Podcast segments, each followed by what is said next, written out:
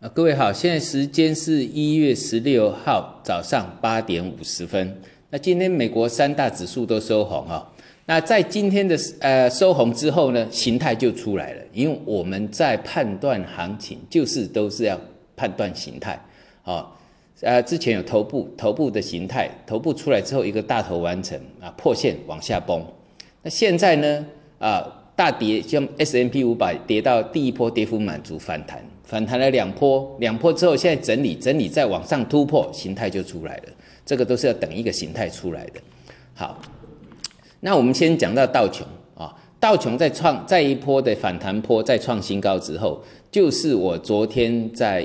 一直播里面讲的啊，在这个直播语音里面讲的，就是。当它在呃整理之后，就是要等它突破。一般来讲会突破，突破之后就不能跌破，因为反弹坡也是多坡多头坡的一种。那通常也都在假突破后结束，所以呢突破就不能再跌回来哈。那在道琼来讲，第一个嘛呢，那短线呢哈，短线的话就是昨日低点啊。但是我们现在看。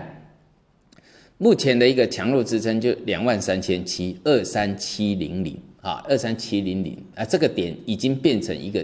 呃重要的一个强弱支撑了。那还有呃像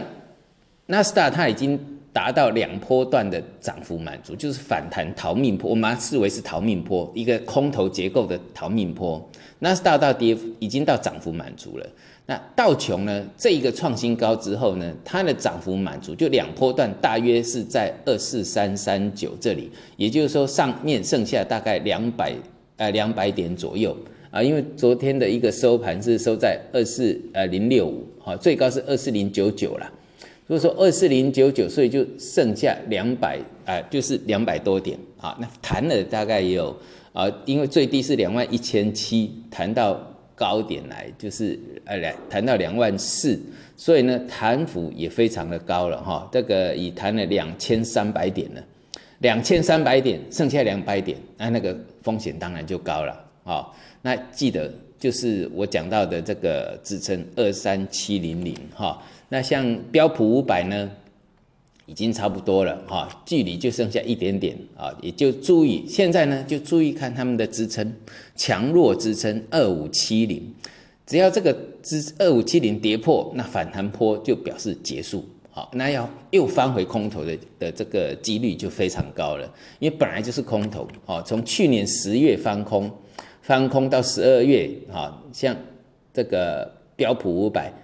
二九两千九百四十点跌到二九四零，跌到二三四六，跌掉了五百点，呃，两千点跌呃六百点，两千点跌掉六百点啊，那个是百分之二十啊，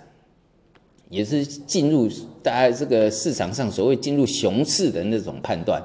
好，所以这个是空头的一个反弹，逃命反弹坡，逃命反弹坡什么结束？结束之后又要进入什么？又轮回空头。好，这个也就是所谓的高点越来越低啊！注意这个我讲的点二五七零。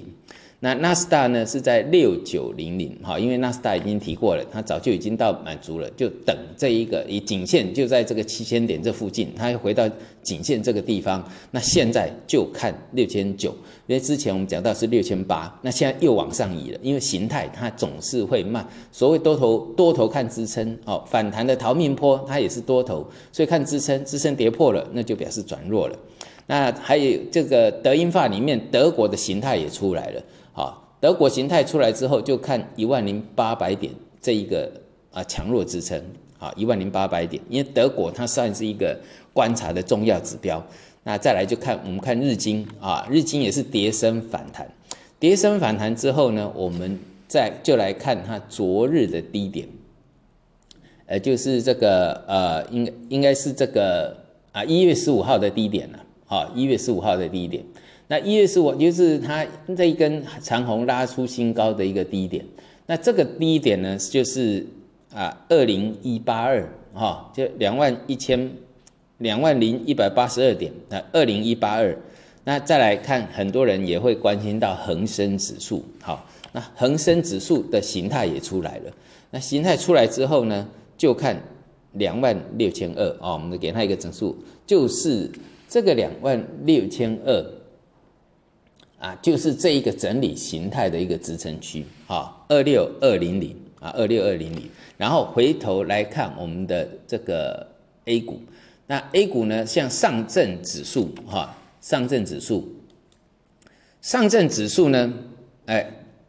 就不管是上证指数，或者是呃呃，只要是我们的这个指数了，像那个深圳成指的沪深三百啦，哈，中小板指、创业板指、上证五零都一样。就看昨天的低点，因为昨天也是拉出新高来的，哈，就是也是这个反弹坡的新高，就看昨日的低点，因为现在是降准，什么利多都出来，哈，还有我们这个呃汇率升值，对股市都是很有利的。那既然是对股市很有利，整理形态的往上突破，就不能再跌破像这个突破点的这个低点。那昨天的低点呢，几都是几乎都是一个礼拜以来的整理区的一个低档区。那这个这个支撑就变得很重要。像上证五零就是二五三二，就是昨天的低点。其他的全部以此类推，不管是深圳成指、